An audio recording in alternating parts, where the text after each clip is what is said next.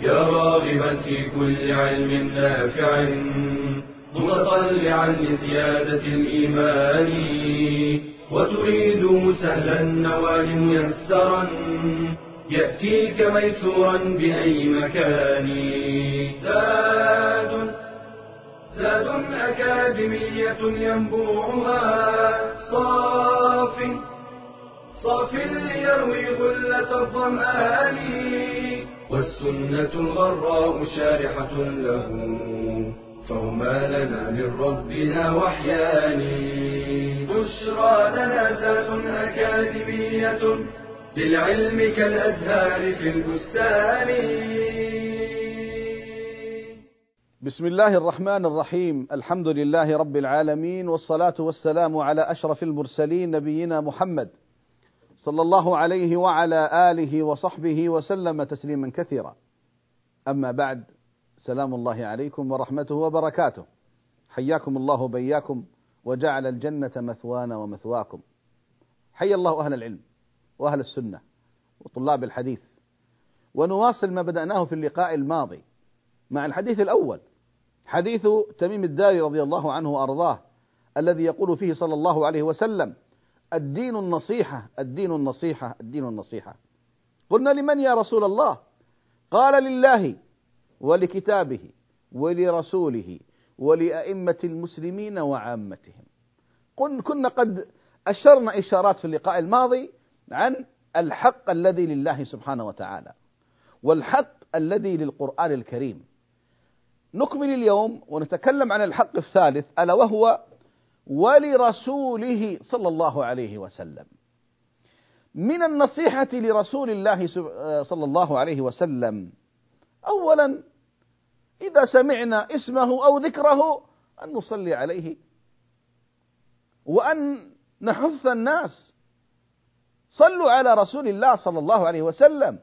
يقول عليه الصلاة والسلام أبخل الناس من ذكرت عنده ولم يصلي علي. أبخل الناس. يذكر عندك رسول الله ولا تصلي عليه. فمن النصيحة لرسول الله أن نثير هذا بين الناس وأن نحث الناس على كثرة الصلاة والسلام على رسول الله كما جاء في النصوص.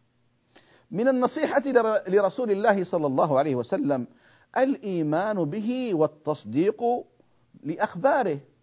أن تؤمن برسول الله صلى الله عليه وسلم. هذا ركن من أركان الدين. شهادة أن لا إله إلا الله وأن محمد رسول الله.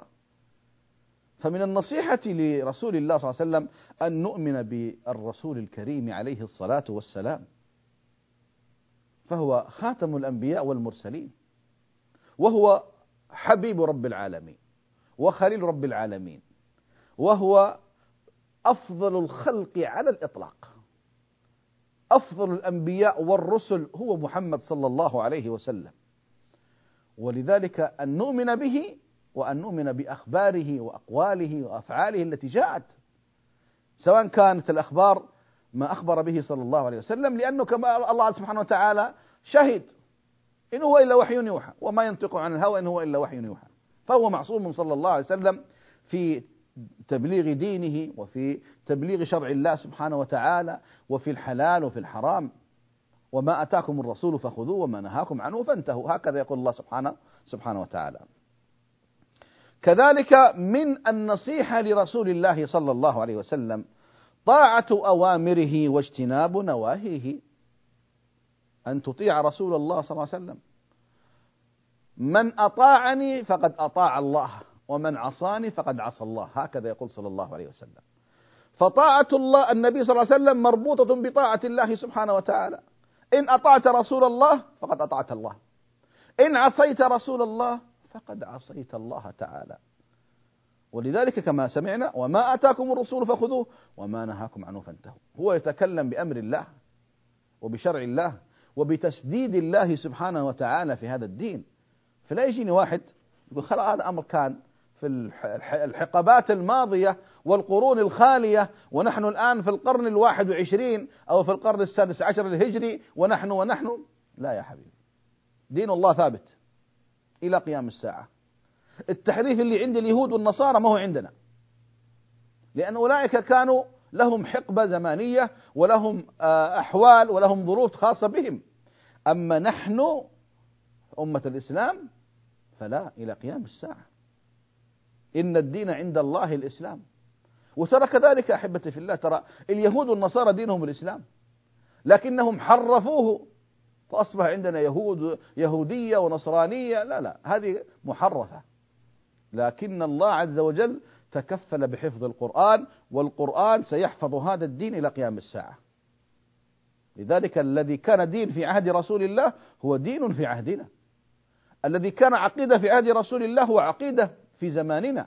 إلى قيام الساعة لن تتغير أبدا لأن الله حفظ القرآن والقرآن سيحفظ الدين وبالتالي وما أتاكم الرسول فخذوه وما نهاكم عنه فانتهوا. فإذا طاعة أوامره واجتناب نواهيه. والصحابة رضوان الله عليهم ضربوا أروع الأمثلة في هذا الباب. والله ما يمكن أن يأتي جيل كجيل الصحابة في اتباع أمر النبي صلى الله عليه وسلم واجتناب نهي النبي صلى الله عليه وسلم.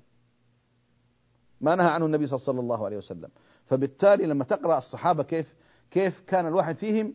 يعني يخالف هواه يخالف شهوته يخالف لذته مقابل أن يطيع رسول الله صلى الله عليه وسلم في الصغيرة والكبيرة. وكما قلت أعظم جيل على التاريخ هو جيل الصحابة رضوان الله تعالى عليهم. ونحن أمرنا أن نطيع رسول الله صلى الله عليه وسلم في كل صغيرة وكبيرة.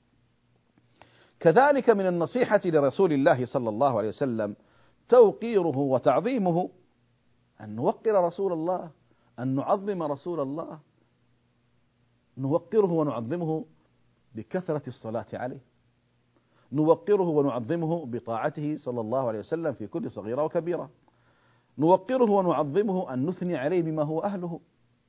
ولذلك لما تقرأ يعني حتى احترام سنة النبي صلى الله عليه وسلم الصحابة كانوا إذا إذا طرقوا باب النبي صلى الله عليه وسلم يطرقونه بأظافرهم. احتراما له صلى الله عليه وسلم. بل كان الصحابة حتى يعني حتى بعد موت النبي صلى الله عليه وسلم احترامه وهو في قبره. عمر رضي الله عنه وأرضاه كان كان في في المسجد فسمع آه، يعني رجلان ارتفع صوتهم في المسجد أو رجل فقال علي به قال من أي بلاد أنت؟ قال من الطائف. قال والله لو كنت من هذا البلاد لأوجعتك ضربا. أما تعرف أن حرمة رسول الله صلى الله عليه وسلم ميتا كحرمته حي. انظر حتى رفع الصوت وهذا من تعظيم النبي صلى الله عليه وسلم وتوقيره. والصحابة كما قلت لكم يعني ما كان الواحد فيهم يرفع طرفه في في في وجه النبي صلى الله عليه وسلم. عمرو بن العاص رضي الله عنه لما ما يعني جاءته سكرات الموت ومرض الموت بكى قال ما الذي يبكيك؟ فأخذ يقول والله ما ملأت عيني من رسول الله صلى الله عليه وسلم. انظروا هذا عمرو بن العاص. والله لو سئلت أن أصف ما استطعت. تعظيم النبي صلى الله عليه وسلم وتوقير النبي صلى الله عليه وسلم حتى أن الواحد ما يستطيع أن يملأ عينه من رسول الله صلى الله عليه وسلم. من النصيحة لرسول الله صلى الله عليه وسلم الذب عن سنته. الذب عن سنته.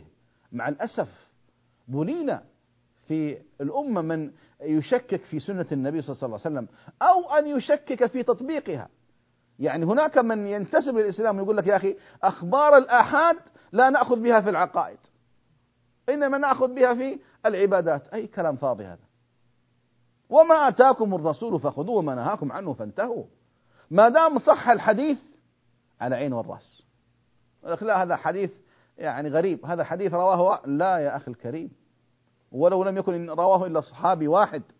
فنحن نأخذ سنة النبي صلى الله عليه وسلم. ما دام أنها صحت وثبتت فعلى العين والرأس.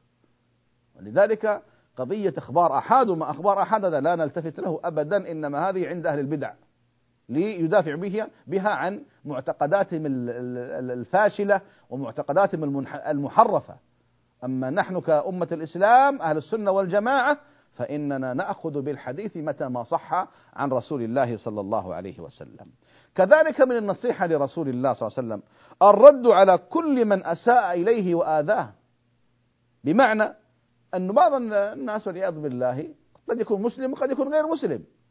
يتعدى على رسول الله صلى الله عليه وسلم أو يتكلم في رسول الله وكما سمعنا في يعني السنوات الماضية الرسومات والاستهزاء برسول الله. لا نحن ندافع عن رسول الله صلى الله عليه وسلم. بأقوالنا وبأفعالنا وحتى والله بأجسادنا وقلوبنا وأموالنا. هذا رسول الله صلى الله عليه وسلم. يعني نقف بكل ما أوتينا من قوة. قال الله سبحانه وتعالى إن الذين يؤذون الله ورسوله لعنهم الله في الدنيا والآخرة وأعد لهم عذابا مهينا. لذلك حق النبي أن نذب عنه. وإذا ذب يعني ذببنا عنه حتى عن عرضه عرضه الشريف. عائشة رضي الله عنها حفصة رضي الله عنها أمهات المؤمنين هذا هذا عرض رسول الله صلى الله عليه وسلم. فنسكت على من يتكلم في عرض رسول الله؟ والله ما نسكت. والله ما نسكت. إن الدفاع عن عرض رسول الله صلى الله عليه وسلم والدفاع عن رسول الله صلى الله عليه وسلم. كيف؟ الواحد فينا ما يرضى هذا لنفسه. هل يرضاه لرسوله صلى الله عليه وسلم؟ ما يكون هذا أبدا. من حق رسول الله صلى الله عليه وسلم النصيحة لرسول الله صلى الله عليه وسلم تقديم محبته على محبة النفس والولد والناس أجمعين واعتقاد أنه سيد الخلق وخاتم الأنبياء والمرسلين عدم الغلو فيه صلى الله عليه وسلم. هذه بعض النصيحة للنبي صلى الله عليه وسلم. فاصل ثم نعود إليكم بإذنه تعالى وصلى الله على محمد والحمد لله رب العالمين. بشرى لنا أكاديمية للعلم كالأزهار في البستان.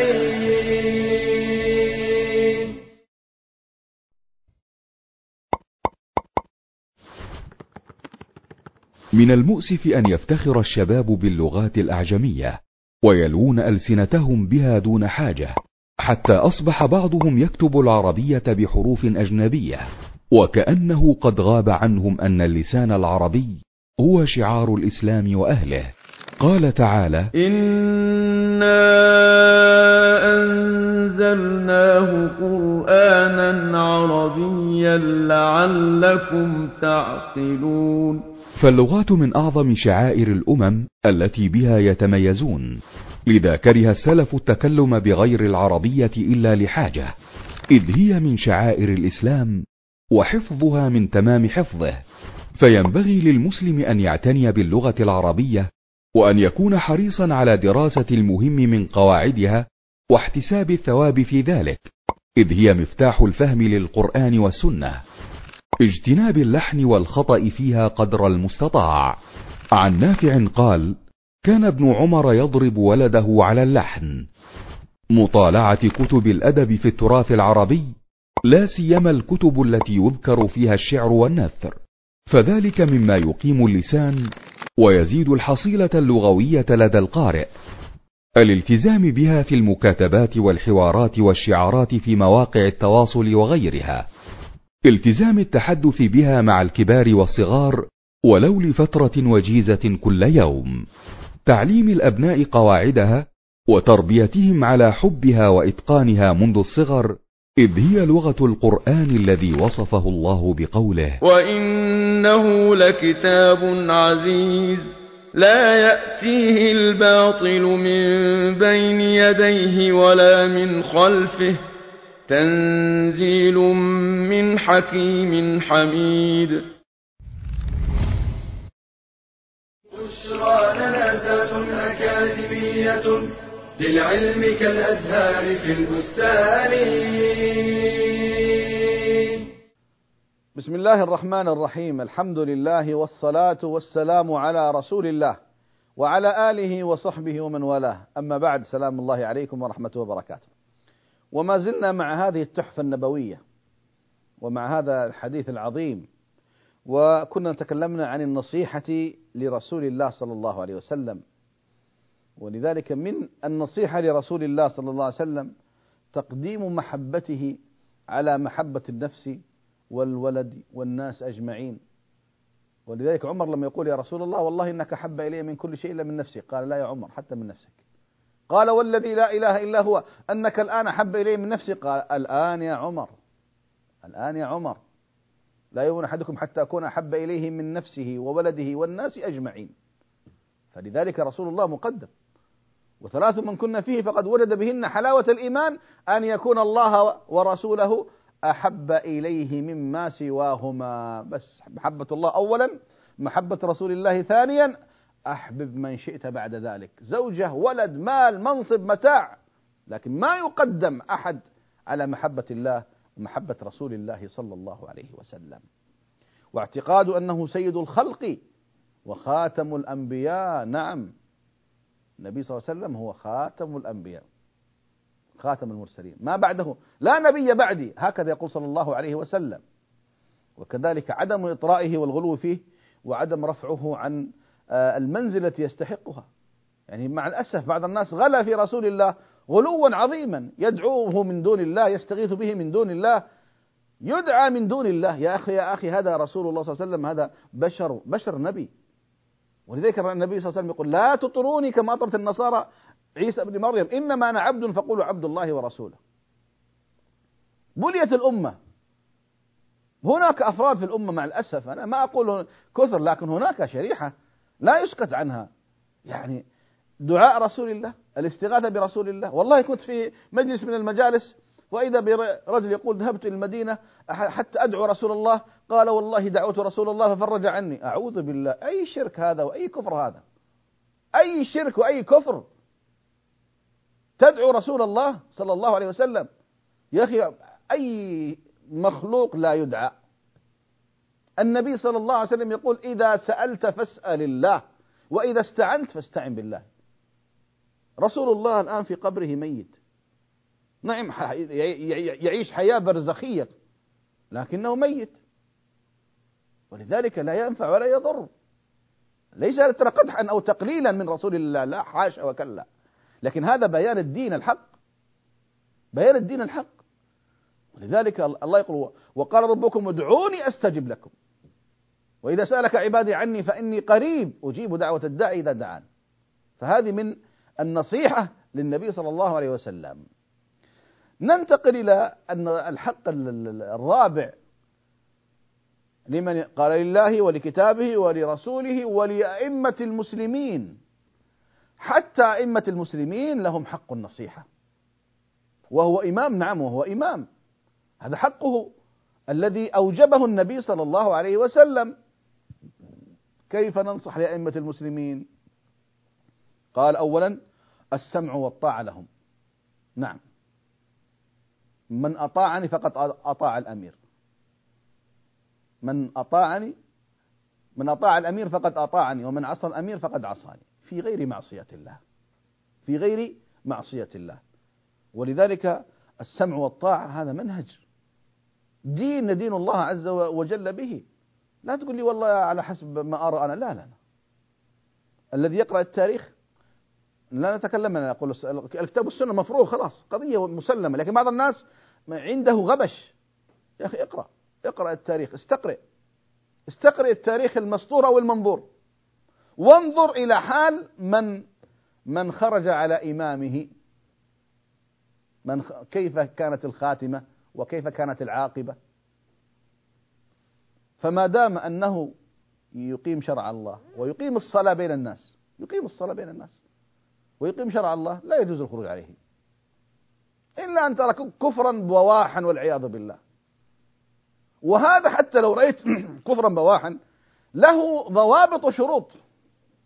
له ضوابط وشروط. من يعرفها؟ أهل الحل والعقد العلماء الربانيون الناصحون. هذه قضية مهمة جدا. فمن النصيحة لولاة الأمر أئمة المسلمين السمع والطاعة لهم. في غير معصية الله. معاونتهم على الحق وتذكيرهم به. أن نعينهم. هذا هذا رجل واحد. فلا بد أن يكون له من يعين ومن يقف ومن يسدد ومن يأخذ ومن يذكر. ولذلك تجد أن آه، الأمراء والسلاطين الذين يخافون الله عز وجل عندهم حاشية. الحاشية هذه حاشية صالحة. لذلك عمر بن عبد العزيز رحمه الله لما ولي الخلافة من قرب من مجلسه؟ عطاء وقرب من الحسن البصري وقرب فلان من من علماء الأمة. لماذا؟ حتى حتى يقفوا معه ويعينوه ويذكروه. ولذلك فترة عمر بن عبد العزيز لم تتجاوز سنتين ونصف. ما تجاوزت. ولكن يلقب بالخليفة الخامس لماذا؟ سنتين ونصف ولكن العدل انتشر في شرق الأرض وفي غربها. إذا هذا من حق الإمام على الناس. إعلامهم بما غفلوا عنه أو لم يبلغهم أو لم يبلغهم من حقوق المسلمين. من نصح لهم أن تخبرهم. عرفت شيئا؟ أن تخبر أن تبين أن تبلغ من حقوق الناس. وهكذا كان العلماء. اقرأ التاريخ. كان العالم يدخل على الإمام فيقول هذا صح وهذا غلط وهذا كذا وهذا كذا. طبعا آه، ما هو أي إنسان. لا العلماء الذين لهم مكانة وكان الخلفاء يستقدمونهم ويسألونهم ويتقربون إليهم ويسألونهم النصيحة والدعاء. يعني كما قلت هذه لها آداب ينبغي أن تعرف. فمن النصيحة لهم إعلامهم بما غفلوا عنه أو لم يبلغهم من حقوق المسلمين. وهذا طبيعي جدا طبيعي جدا يكون هناك أمور قد تخفى. فيبلغ بها ولي الأمر أو نائب ولي الأمر حتى يتم إصلاح مثل هذه الأمور أو الحقوق المهدرة. ترك الخروج عليهم. هذه قضية مهمة جدا. قضية مهمة جدا. عدم الخروج. نكبات عظيمة بليت بها الأمة بأسباب الخروج على ولي الأمر. كما قلت أنا كلامي منضبط بالكتاب والسنة. ما دام أن ولي الأمر يقيم الصلاة ولا يمنع شعائر الله الظاهرة. ولا يحكم غير شرع الله يعني تحكيما يقينيا. هذه قضية مهمة جدا. وكما قلت لكم يعني العلماء في مثل هذه الأمور هم هم النبراس. العلماء في مثل هذه الأمور هم الذين ينبغي فعلا أن آه، تكون لهم الكلمة. فاصل أيها الأحبة ثم نعود إليكم بإذنه تعالى وصلى الله على محمد والحمد لله رب العالمين. بشرى لنا أكاديمية للعلم كالأزهار في البستان.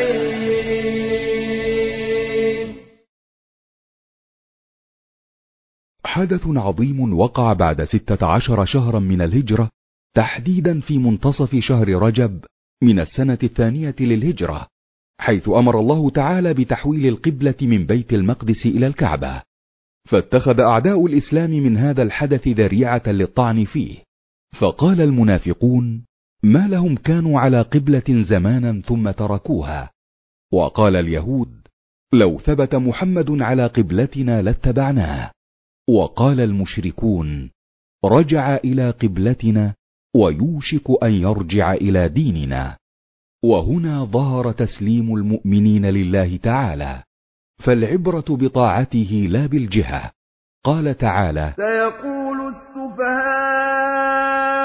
من الناس ما ولاهم عن قبلتهم التي كانوا عليها قل لله المشرق والمغرب. يهدي من يشاء إلى صراط مستقيم. إن المشرق والمغرب لله فلماذا يعترضون على توليتكم قبلة داخلة تحت ملكه؟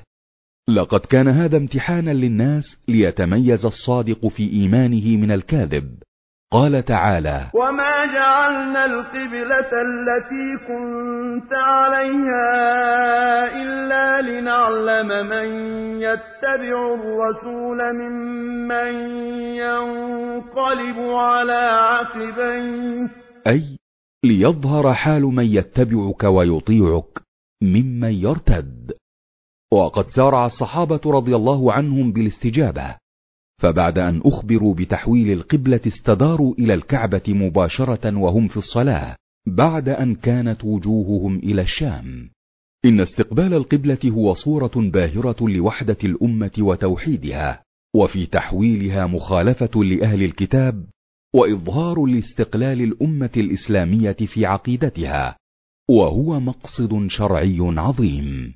قال تعالى إن هذه أمتكم أمة واحدة وأنا ربكم فاعبدون. بشرى لنا أكاديمية للعلم كالأزهار في البستان.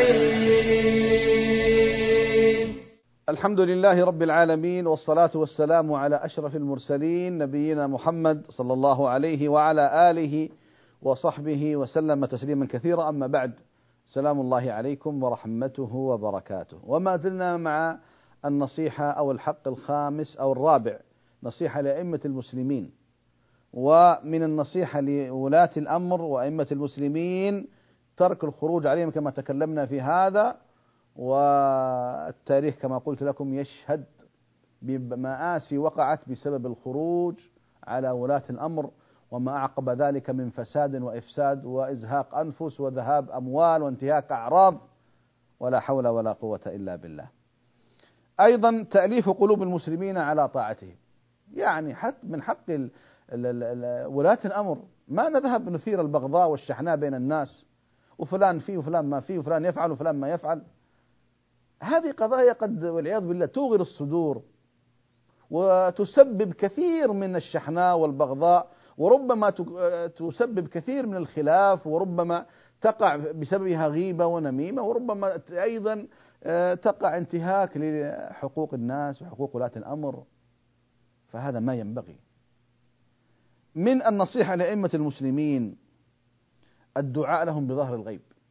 تدعو لهم بظهر الغيب. وكما روي عن الإمام أحمد رحمه الله أنه قال لو كان لي دعوة متقبلة لجعلته لولي الأمر. لجعلته لي لأن صلاح ولي الأمر صلاح لمن هم تحته. فساد ولي الأمر فساد لمن هم تحته.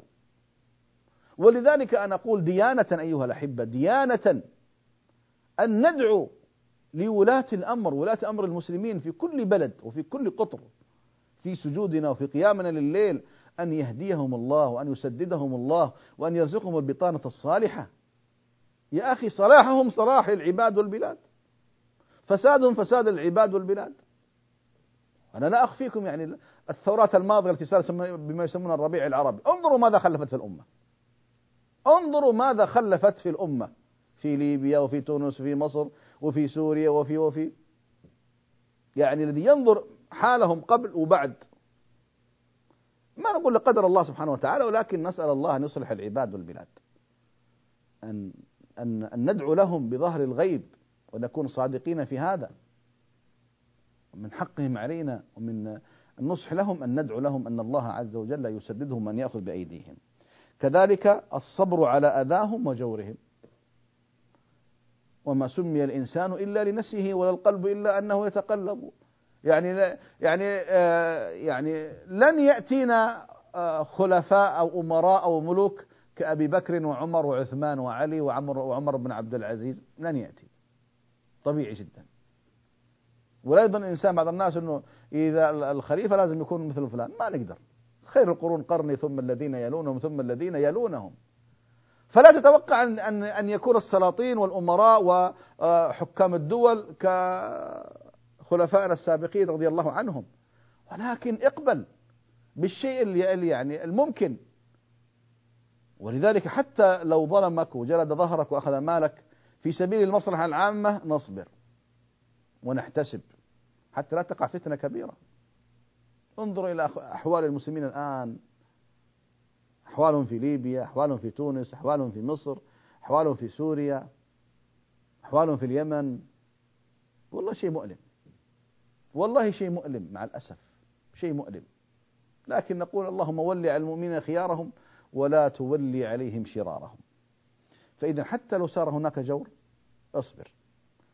أحمد بن حنبل رحمه الله جلد جلدا وسجن وعذب ومع ذلك يسامح ويغفر ويدعو لهم. مالك بن أنس إمام دار الهجرة يعذب عذاب شديد حتى أنه يفسخ كتفه ويفعل به الأفاعيل ومع ذلك يصبر ويحتسب. ابن تيمية رحمه الله على جلالة قدره يسجن ويموت في السجن وهو من هو ابن تيمية؟ وغيرهم وغيرهم وغيرهم. ولنا فيهم أسوة أيها الأحبة. قال صلى الله عليه وسلم ثلاث لا يغل عليهن صدر مسلم.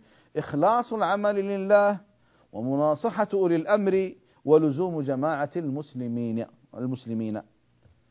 وقال صلى الله عليه وسلم عليك السمع والطاعة في عسرك ويسرك ومنشطك ومكرهك وأثرة عليك. اسمع وأطع. وعند الله تجتمع الخصوم. ننتقل إلى أن الحق الخامس النصيحة لعامة المسلمين. الدين النصيحة لمن يا رسول الله؟ قال لله ولكتابه ولرسوله ولأئمة المسلمين وعامتهم. وعامتهم. من النصيحة لعامة المسلمين أن يشمل عموم المسلمين الرجال والنساء والأغنياء والفقراء والكبار والصغار. حقي عليك وحقك علي أن نتناصح ولا نتفاضح. رأيتني على خطأ انصحني. رأيتك على خطأ أنصحك. زلت بي القدم قف معي. زلت بك القدم أقف معك. لكن بعض الناس الله المستعان. إذا وقعت منك هفوة أو زلة أو شيء هو لا يستسيغه جرد عليك سنانه. ولسانه وقلمه. ما هذه نصيحة؟ هذه فضيحة. بعض الناس يا إخواني يفرح بسقطات الآخرين. يفرح بأخطاء الآخرين. يا أخي بشر من قال أني معصوم أو أنت معصوم أو أحد معصوم؟ لو كانت هذه بيننا يا إخواني فقه الخلاف فقه المناصحة مهم جدا. والله يا أحب أحبتي حتى بعض المجتمعات النخبوية كما يسمونها. أين النصيحة بينهم؟ أين الرفق؟ أين الحب في الله؟ أين الصدق في النصيحة؟ المعاملة الطيبة. يا إخواني ترى نحن مجتمع مسلم مجتمع واحد. كالجسد الواحد. إذا قصرت كملني أنت. إذا نسيت علمني أنت. إذا جهلت نبهني أنت. لا تفرح بخطئي لا تفرح بزللي. لا تفرح بهفوتي. لا تعين الشيطان علي. لا أعين الشيطان عليك. هذا المجتمع المسلم. هذا المجتمع المتناصح مش المتفاضح. إذا نصيحة لعامة المسلمين رأيت إنسان على خطأ. انصح بالتي أحسن. ذكر علم وجه. هذه نصيحة مهمة. ترى بعض الناس وانتبهوا يا أيها الأحبة لهذه القضية بعض الناس يوم القيامة يأتي يشتكيك إلى رب العالمين. تقول يا ربي أنا مالي وما له. يقول يا رب خذ حقي منه. رآني على خطأ وما علمني. رآني على منكر وما نصحني. فيشتكيك إلى رب العالمين. ما أنت قائل يا عبد الله؟ ثق تماما. ثق تماما. أنا لي عند لو أنا وقعت في شيء في منكر أو في خطأ. وأنت رأيتني وما نصحتني والله أتمسك برقبتك يوم القيامة أقول يا رب خذ حقي من فلان رآني على منكر أو على خطأ وما علمني وما نصحني. هذه قضية مسلمة. من النصيحة لعامة المسلمين أن تحب لهم من الخير ما تحبه لنفسك وتكره لهم من الشر ما تكرهه لنفسك. هذا حقك علي وحقي عليك. لا يؤمن أحدكم حتى يحب لأخيه ما يحبه لنفسه. هذه نصيحة. لكن بعض الناس لا يريد لنفسه كل خير وما يريد للناس. لا يا أخي الكريم إيمانك يمنعك من هذا. لا تكن أناني. لا تقول نفسي نفسي والباقي بكيفهم. لا. إن من النصيحة أن تنصح لي كما تنصح لنفسك. تحب لي كما تحب لنفسك. تكره لي كما تكره لنفسك. هذا ديني أيها الأحبة. وكذلك من النصيحة لعامة المسلمين بذل الإحسان إليهم كف الأذى عنهم السعي فيما يعود نفعه عليهم. هكذا المسلم. المسلم مفتاح للخير مغلاق للشر. نعم.